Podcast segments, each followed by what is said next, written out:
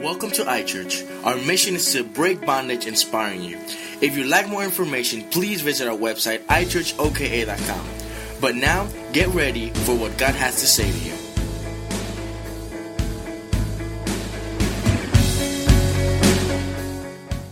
Now turn to the person you didn't like that much on the other side and tell that person too, hey, I'm glad you're here today too. Go ahead. All right, we're going to wrap up this series titled Success God's Way. We're saying that we've been teaching how you can have success. You could have success in almost anything you do. It doesn't matter if it's good or bad. You could steal a bank, and I've been teaching all month this. You could steal a bank and be successful at stealing a bank. And you say, Pastor, you can't be successful at stealing a bank. What are you talking about? Yes, if your goal was to get into the bank, take the money out, and not get caught, and you achieved it, you're successful at it. Success has nothing to do, nothing to do with something righteous. Success has to do with actually just achieving a goal. So no matter what you try to do in this world, you can be successful at it. You know, today I looked at the ministry be successful at something that we're not used to doing. See, our ministry is used to the, the, the full-blown lights and action and the drums and the bass and the whole nine yards. And today they toned it down, got rid of everything, and they went pure acoustic. I like what, what Mike said, our worship leader. He said that they became vulnerable. See, and they were successful at it. I mean, they even built a, a, a little, what, a fire? A fire. They were not too successful at that, but they were. They, no, I'm kidding. I'm kidding. Props to creative team. They were successful. See, if, if this if if this was their goal, they were successful at it. And you could be pretty much successful at anything you try. You just have to go out and try that.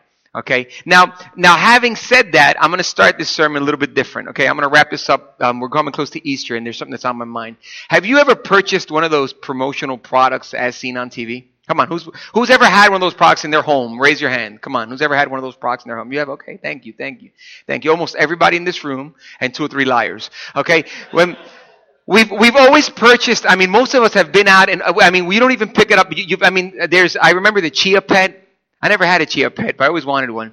Okay, a Chia Pet. Um, I what's the other one called? The Snuggle. There's a lot of Snuggles out there. Sn- Snuggies. I'm sure there's Snuggles too, but I have no idea what that is. Snuggies, Snuggies. There's Snuggies. Um, um, what else? Uh, hey, the ab rollers. I go to a lot of houses and you see that. When you go on yard sales out in the summer, you go from home to home, you'll see a lot of people who have brought ab rollers and they're just not working. And you can tell when you look at a couple of people. I, I mean, I see a couple of you that have brought ab rollers and they have obviously not worked, right? Uh, the ab rollers. And then here's, here's another one. Here's another one that I always wanted one. Actually, I always wanted one. I always tried one. Never bought it. But have you guys seen those high definition sunglasses? You've ever seen that? It's pretty cool. You put on a high definition sunglass and you put it on supposedly, they're like yellowish and you put them on, you're able to see everything clearly. But here's the thing. Not every time that you buy one of these promotional items, they live their expectations. You could buy it, but they don't live their expectations. My wife brought a salad chopper, a hand salad chopper. She, you know, she's been laughing since I started this. She's like, oh no, he's bringing me into the sermon. My wife brought a salad chopper. Okay, and it's a, it's it's supposedly you put um you put the item under it and you just cover it and you you you you hit it and it just chops it into a lot of pieces. The cool thing about it is you put an onion in there and when you chop the onion, supposedly it takes all the peel off the onion. It takes all the peel off the onion and leaves the onion all by itself. And obviously it did not fulfill its expectation. My wife put it in and chopped it. It did nothing and it was a mess. Okay? So it didn't fulfill its expectations. Now, now here's a, here's another question. Have you ever purchased something, a car or a house maybe? Or have you ever purchased something that just, you saw it on the rack and it looked beautiful and you looked at it or, or you saw something at the bakery or you saw something at, and you were just walking by and looked good. But then when you ate it or when you wore it or when you went to use it, it just, didn't fill its expectations. Come on, who's had that experience? Raise your hand. Who's had that experience? You've had something. I've had this experience. Okay. Now, now here's here's something I want to share with you. Has that ever happened to you with people? Oh, I got a lot of ums there. I got some people even raising hands. you know, yeah, you know, when you have high expectations on somebody and, and just you thought she would or you thought he would, you know, maybe a boyfriend or girlfriend, the older folks in here, we're just not even thinking about that anymore. We're married, so we're saying, well, I don't know, but you probably know better than anybody else. You know, you see one thing and then you ask yourself, did it turn out that way? You know, did you think it was going to be that way? You know, sometimes your husband, your wife, your job, your coworker. And, and you have these expectations sometimes on people, and the thing is that sometimes they let you down. You just they don't they didn't fulfill their expectation. It's pretty frustrating. You know what happened to the disciples? The disciples had the same exact thing. The disciples went through a terrible frustration. They, they, the, the disciples walked around with Jesus, not just the disciples, the whole Jewish people. They had, they had these high expectations of a king. See, there's something I want you to understand before we go into today's Bible verse. What I want you to understand is that the people of God had had a terrible time. They had had years of, of captivity under Egypt. And what happened was that in the Old Testament, they, the people of God were just all under oppression all the time. And then Saul came and he freed them. Then David came and he made it better. Then Solomon came and he made him richer. So, so they had expectations. It was really good. Then all of a sudden they go into 70 years of captivity under Babylon the Babylonians. And when they're on the, when, and when they're in this captivity, which is what we've been teaching all month, when they're in this captivity and, and they're, they're slaves there and they're there against their will, they're so frustrated and they go into this series of time that didn't start there, but let me tell you something, it lasted over 300 years. There was nothing written in the Bible.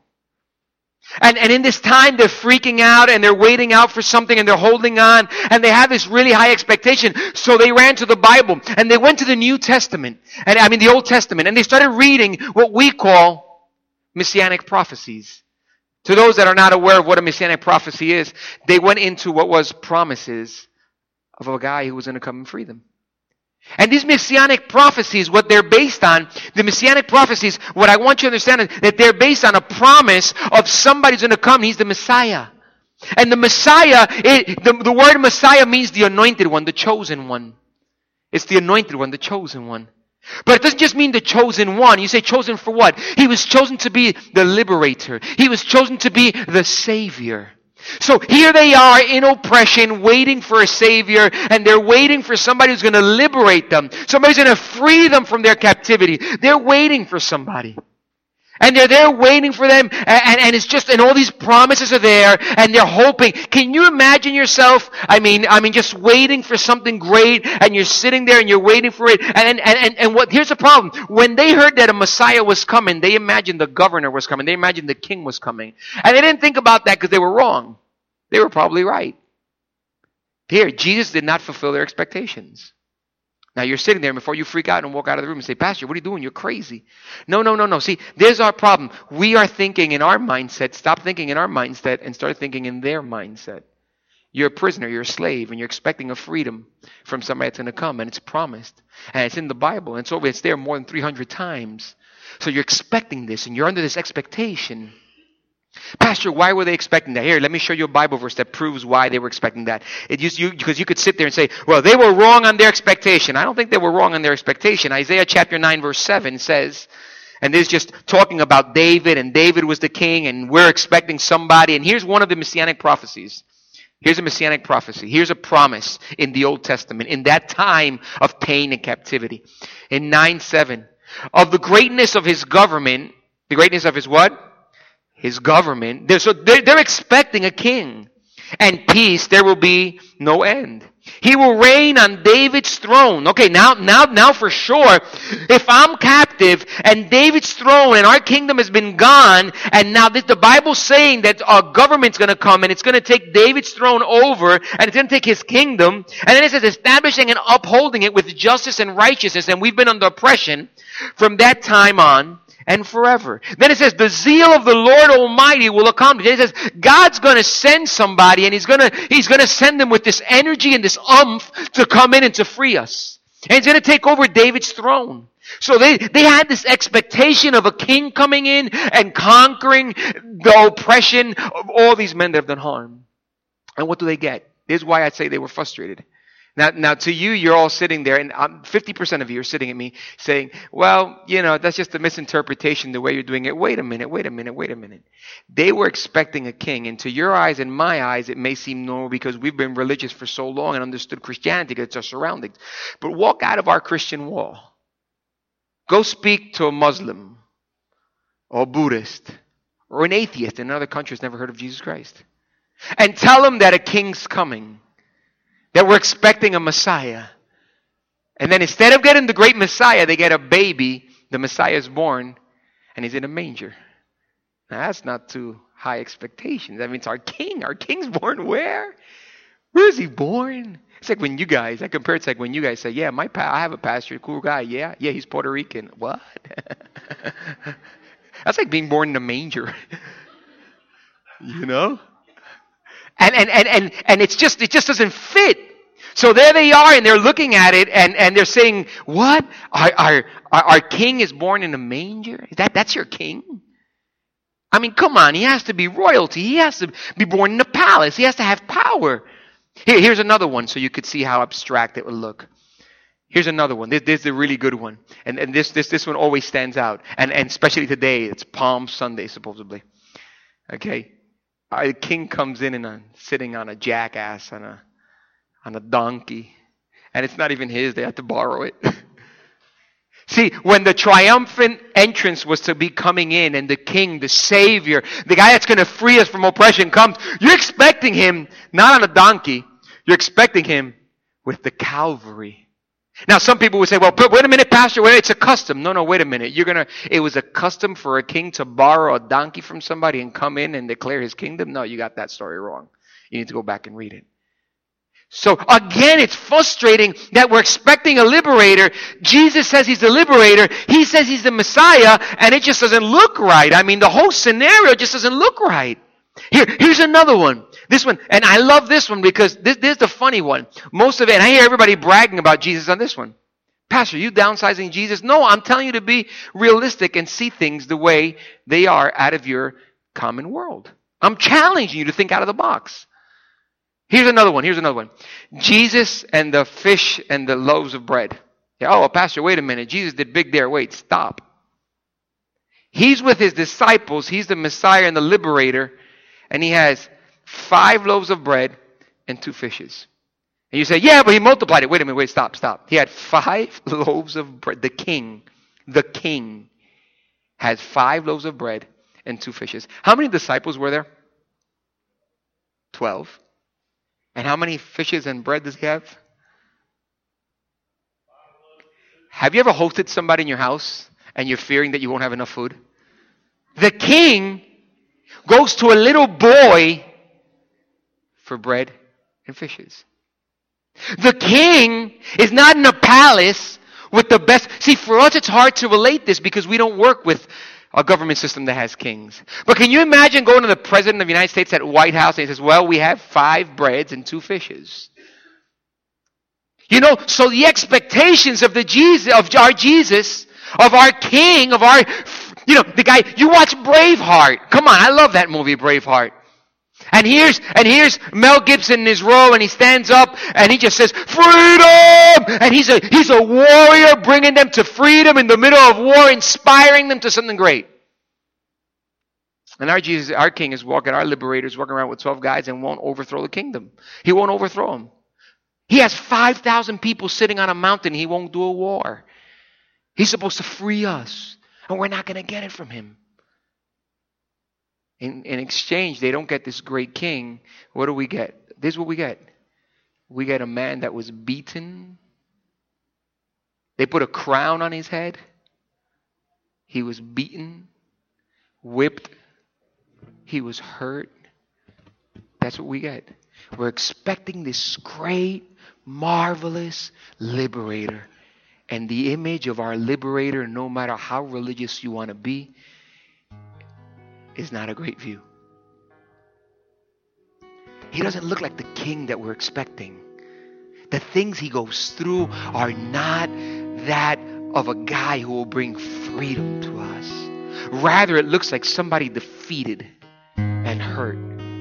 It looks like somebody who got beat by the government system, not overthrew it the liberator and the king, the Messiah, the anointed one who's going to save us from the oppression of the government and we're being hurt and enslaved and the scenery does not look right. His, his, his, his, his, his crown is not even a crown of gold. But rather, they take the crown and the crown that they put on him is a crown of thorns. And if that wasn't enough, they put on top of his cross, here it is, the King of the Jews. They're mocking at him. They're making fun of him up there at the cross. So he's at the cross and everybody's looking and everybody can make fun of him because the great king has been beaten, crucified, and he has thorns on his head. What type of liberator and king would do that? What a hope do we have? And that's why the Jewish people did not react. Everybody wants to believe that all the people that followed Jesus were all Jesus. No, no, no. They were doubting about their Savior and their King because we thought you were going to overthrow the government and you were, but you kept on saying you would not do that because your kingdom was another. You would not. So they, so they had this product. They had this person. This person was letting them down. It didn't fulfill expectations. Well, here's let me explain to you why he didn't fulfill our expectations. Let me explain something to you that's a little more inspiring. Isaiah chapter 53, verse 4 says, Surely he took our pain. He took what? Our pain. And bore our suffering. He took your pain and he took your suffering. I don't know where it's painful in your life now. I don't know where you're suffering, but he took our pain and he took our suffering. Yet we considered him punished by God, stricken by and, and afflicted. Verse 5 says, But he was pierced for our transgressions. If you, you look at the scenario and the Bible says that he did it because of our transgressions. Every time you've sinned, every time you've made a mistake, every time you've messed up, every time you crossed, and every time you went, it just, it just is bad. He was crushed by our iniquities. And this is the, the part I want to stand out the most. It says, the punishment that brought us peace was on him. Your peace is possible because of him. Your peace is possible because of what he did. And by his wounds, we are healed. I once had a buddy, a little friend of mine, and we used to always play baseball. And we were always told to not play baseball in the backyard. But there we were in the backyard, and it was a big building and where we were, and we were playing, we would always play um, stickball. So if you never played stickball, I don't know if you have, but you grab, you grab the broom of the, stick, the, you know, stick of the broom, and you stand with it, and we take this little, we used to take this little black balls. Back then, they, they were black, but we couldn't even find the blue ones. They were black rubber balls, and they were really, really small. And then if you were really smart, what you did was that you would take tape and you would tape it up to make it very heavy very heavy ball. So if you got when somebody was throwing one of those balls at you, if they threw at you, they hit you, it was gonna hurt hard. So you would stand. Just there was no running bases, there was nothing. Just just just the boys, and we were all there. And you'd stand with the stick ball. You'd stand with the stick, and they would throw the ball with all their strength. It'd be overhand, no underhand. It would be overhand as fast as possible, and you could hear the ball coming in. You could hear. Zzz, you could hear it. Now your job was to hit it, but once you hit it, it would just go really far if you got a smack at it. See, and depending where it went was how far you got. The building was all the way at the back, and there was a lot of levels of building. And what happened one day was that we were playing ball, and I came and I hit the ball, and I took one. I couldn't play much sports, but that was one thing I could do. I could bat, and I grabbed the bat and I just took one swing at it, and smack, I hit it, and it went all the way up. and if you hit the building, it was a home run. But mine didn't, it had to go over the first floor. Mine went into the third floor, right into the kitchen of somebody, right through the window. And it shattered the glass. And the managers of the property came running out. And when they came running out, I told you kids. All the kids started jumping the fence and dropped everything. I had my bike there. So I couldn't leave my bike. So I tried to get on my bike and my friend too, and we took off. As soon as we took off with the bikes, they stopped us there. The security of the property pulled us over and they asked, What did you do? And I was scared because, see, I don't know about your home, but in my home, my parents didn't reprimand you verbally. There was no verbal reprimandation. At I don't even. I found out what that was when I had kids. In my cat, in my house, the belt did all the speaking. That's what my parents did. You know, they would they would teach us. They would set us right. You know, my mom had, I remember she had this slipper. It was the iron slipper, man. She could hit me. She could program that slipper and hit me. I could walk around the bench. She would say, follow Carlos and throw it. It would fly, hit me, spank me, come right back to her hand. And that's just the way it is. So I'm thinking when I get home, I am going to get this beaten for what I did. I broke this window and I was freaking out. And here's the thing. My friend stood up and he said, he knew that now his parents, his parents wouldn't do that to him. So he stood up and he said, he said, it was me. I broke the window. And it was not him, it was me. But he was taking the blame for it. He says, No, no, no, it was me, it was me, it was me. And I remember his last name was Perez. And, he, and then the, the manager said, Well, you live across the street, so come on. They took him across the street, rang the doorbell, and I'm standing there watching it all. And his dad comes out and says, What happened? And the security officer's there and everybody's there and the manager's there. He says, Well, you're, these kids have gone into the yard and we've told them a lot of times to not play there. They can't play there, but they play there. And they, your son hit the ball. Threw, they didn't say hit, hit the ball. He said threw a rock at the window. That's what he said. Threw a rock at the window and broke the window and now you're responsible for that. And I remember Hector. Hector Perez was his dad, a very nice guy. And Hector Perez looked at him right there. And and and I, like always, you know, we Hector. This is the house that all kids wanted to hang out with because dad was really really cool. So I said, okay, we'll get off the hook. And right there in front of everybody, his dad slapped him right across the face. He says, he did what? And he went, raised his hand and slapped him. We couldn't be more than seven, eight years old. He slapped him across the face. Das! And and and little Hector started. He just he just stood there. He couldn't believe his dad smacked him. And he said, and then the, the officer said, and you guys are gonna have to pay for it. And he turned to him and went, You did what? You did what? And he took off his belt. At that point, I'm staring at it, and I got the most crazy guilt I've ever felt all my life. I'm like, man, that's my. I'm supposed to get that beaten. I'm supposed to get those stripes. I'm the one that's guilty. But Hector is taking the pain for me. So there's Jesus taking the pain. And when you ask me, Pastor, why were they deceived? Why were expectations not filled? Because, see, Jesus could have taken the throne. Jesus could have done that a long time ago. In fact, Jesus could have already returned if he wanted to. The reasons, the reason he didn't do it was because of your transgressions and my transgressions. The reason he didn't do it was because he knew that you were going to mess up last week. He knew that you were going to go. So he said, you know what? The only way that I could do this is if I go to the cross and I'm crucified.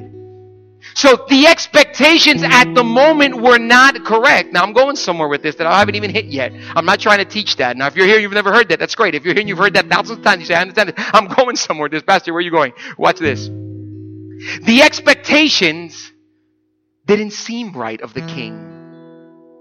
But because of what he did, you and I today are forgiven and can go to heaven if you accept Him as your Savior. Anything you did, listen up, listen, anything you did could be washed away. Now, listen up, listen up. Anything you have done this week wrong could be washed away if you come to Jesus Christ. And if you belong to Him, you come and you say, God, here I am, I've messed up, forgive me, and God will forgive you. Now, watch this, watch this. If you have not known Jesus Christ right now, you need to not leave this room without giving your life and surrendering it to Jesus Christ. And Jesus Christ, wash my sins away. Forgive me because you paid the price at the cross and I need you. Amen. And if you have not done that, please do not leave this room without doing that. Now, to all those that have already done that, why don't you learn the lesson once and for all? Pastor, what lesson? What are you talking about? In this life, if the father let his son go through a situation that was difficult because he had a greater purpose, why would you not understand that the reason you go through tough situations is because he has a greater purpose for you? Pastor, but the expectations I was expecting, I thought that by now my daughter, I thought by now my marriage, I thought by now my, my I like what Chastity said at the beginning with the house. I thought, no, listen, if you back up for a second, you will understand that what I'm trying to teach you is that at the moment, even Jesus Christ didn't look like if it was all in order. You know, even Jesus Christ, if you really look at it from a non-Christian point of view, it didn't look right. What he was going through didn't seem normal. But the truth is that sometimes God allows you to be born in a manger, or He allows you to ride it on a donkey, or He allows you to not have enough fish or bread. He allows you to go through situations. He allows crowns on your head that are not the ones you expected. God allows us to go through difficult situations in this world, but if you step aside and you wait for a second, I promise you that what you're going through now is nothing compared to the glory of God of what will come later and how He'll bless you. Can you sit there and believe this? Can you receive this in your life? There's something greater that's about to happen. There's something greater that's about to happen. Pastor, but I'm frustrated, man. You know, it's just repetitive in my life. Yes, and God is sending me to your life right now to speak to you and to tell you that the cross of Calvary makes no sense and it doesn't fill the expectations of those that are waiting for a Savior unless you're really religious. But even though it didn't seem to fulfill the expectations, His death at the cross of Calvary gives us salvation, guys. What seemed silly and stupid was actually one of the greatest things that could ever happen in this world. His death at the cross of Calvary changes you and it changes me. But it didn't seem right at the moment. So when you look at your life and you say, Pastor, it doesn't seem right, you got to stop and pause. And you got to think to yourself, why doesn't it seem right? Listen, I'm going to read you this last story and then I'll dismiss you and I'll let you go. But I want to read you this last story. I want you to go with me to the book of Luke, chapter 22, verse 42 through 46. Jesus is going through a season in his life where things are getting difficult and the situation doesn't seem correct. And in Luke chapter 22, verse 42, Jesus is in the Garden of Gethsemane and he's there in pain and he knows he's going through a difficult situation. He knows he's going to be crucified. He knows they're going to do all these things to him. And in Luke 22 42, even though he knew things were not turning out the way he expected, hello, I'm speaking to you, even though he knew things were not going to turn out the way he expected it, he said, Father, if you are willing, take this cup from me. Yet not my will, but yours be done. An angel from heaven appeared to him and strengthened him. And being in anguish, he, he prayed more earnestly. And his sweat was like drops of blood falling on the ground. Verse 45. When he rose from the prayer and went back to the disciples, listen to this. When he rose and went back, he's going through a terrible moment. And when he rose and went back to his disciples, the ones he was expecting to be there, the ones he was expecting to back him up, he found them asleep, exhausted from sorrow. And he says, Why are you guys sleeping?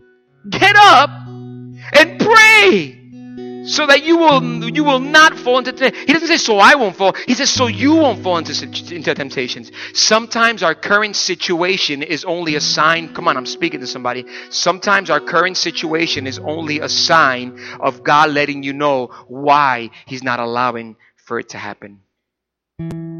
Pastor, I wish this would happen in my life. I wish I'd find that woman in my life. I wish I'd find that man in my life. Pastor, I wish I would I would be able to do this for God. Pastor, I wish I would be able to do this. Pastor, I just I, I had it all planned. I thought it was going to be this way. And I'm telling you that sometimes it doesn't work that way because God wants you to go through something because He's teaching you a bigger purpose. There's something greater right behind it. And if you hold on long enough, it will be so big. Now, this sounds cliche because all of you could sit here and most of you have been Christian all your life and you'll sit here and say, Yeah, I know all things work for good for those that love Christ. You don't understand what I'm telling you. What I'm telling you is that if you're able to sit sit there right now and pay attention to me before I close this sermon, you'll be able to realize that before you walk out of this room, no matter what you're going through, I'm telling you, if you stop for a second and look at it, the things you did not understand and made no sense to you and you did not expect was God from heaven looking down at you because He's preparing something as powerful as the crucifixion. He's preparing the platform for His grace and mercy to fall upon you. Pastor, how do you know that? How do you know that? Because I know God has a plan of success for you. Jeremiah 29 11 establishes it in the middle of captivity, in the middle of Babylonian Empire um, slavery. This is what God said to his people when they were going through the roughest time. And I've taught you this all month, and I'm to repeat it one more time. God told his people the same thing I'm telling you. For I know the plans I have for you, declares the Lord plans to prosper you and not to harm you, plans to give you hope and the future. God's going to give you all all of that. And verse 12 says, and I'll end this series saying, then you will call on me. Listen, you will call on me when you're going through difficult situations, when you don't understand why it works, when you feel you can't do it anymore, you will call on me and come and pray to me. And listen, the Bible says that God says, and I will listen to you. He's not saying it's conditional. He says, if you come to me, I will listen to you. He says in verse 13, you will seek me and find me when you seek me with all your heart. So it doesn't matter how big your giant is. It doesn't matter how how hard the heartache is. It doesn't matter if you've been through this four or five times. It doesn't matter if you think there's a mountain hard to achieve. It doesn't matter if you're discouraged by the people that surround you. It doesn't mean if people have let you down. It just says that if you seek Him, you'll find Him if you do it with all your heart and, and all your heart. Verse 14 says, I will be found by you. He doesn't say I'm going to be found by your neighbor. He doesn't say I'm going to send somebody. He doesn't say Pastor Carter's going to take you there. He says, if you come to me, I will let you find me. If you say, God, I need you, man, right now, because things haven't been turning out the way I expected them. I was supposed to be this great husband. I was supposed to be this great dad. I was supposed to not get sick. I was supposed to be able to have a great ministry. I was supposed to be able to see my son serve God. I was supposed to be able to see my family complete. I was, I thought that by now I'd be, the Bible says that you shouldn't do that. You should stop and seek Him with all your heart and say, God, you know what? I'm going to seek you and because I'm going to seek you with a, with a whole humble heart, I know that something's going to happen and it's that you're going to let, you're going to let yourself be found. I'm going to find you. Pastor, what are you saying? You cannot seek God with a humble heart and not find Him you will find them. Will you please close your eyes and bow your heads for a moment and allow me to speak into your life?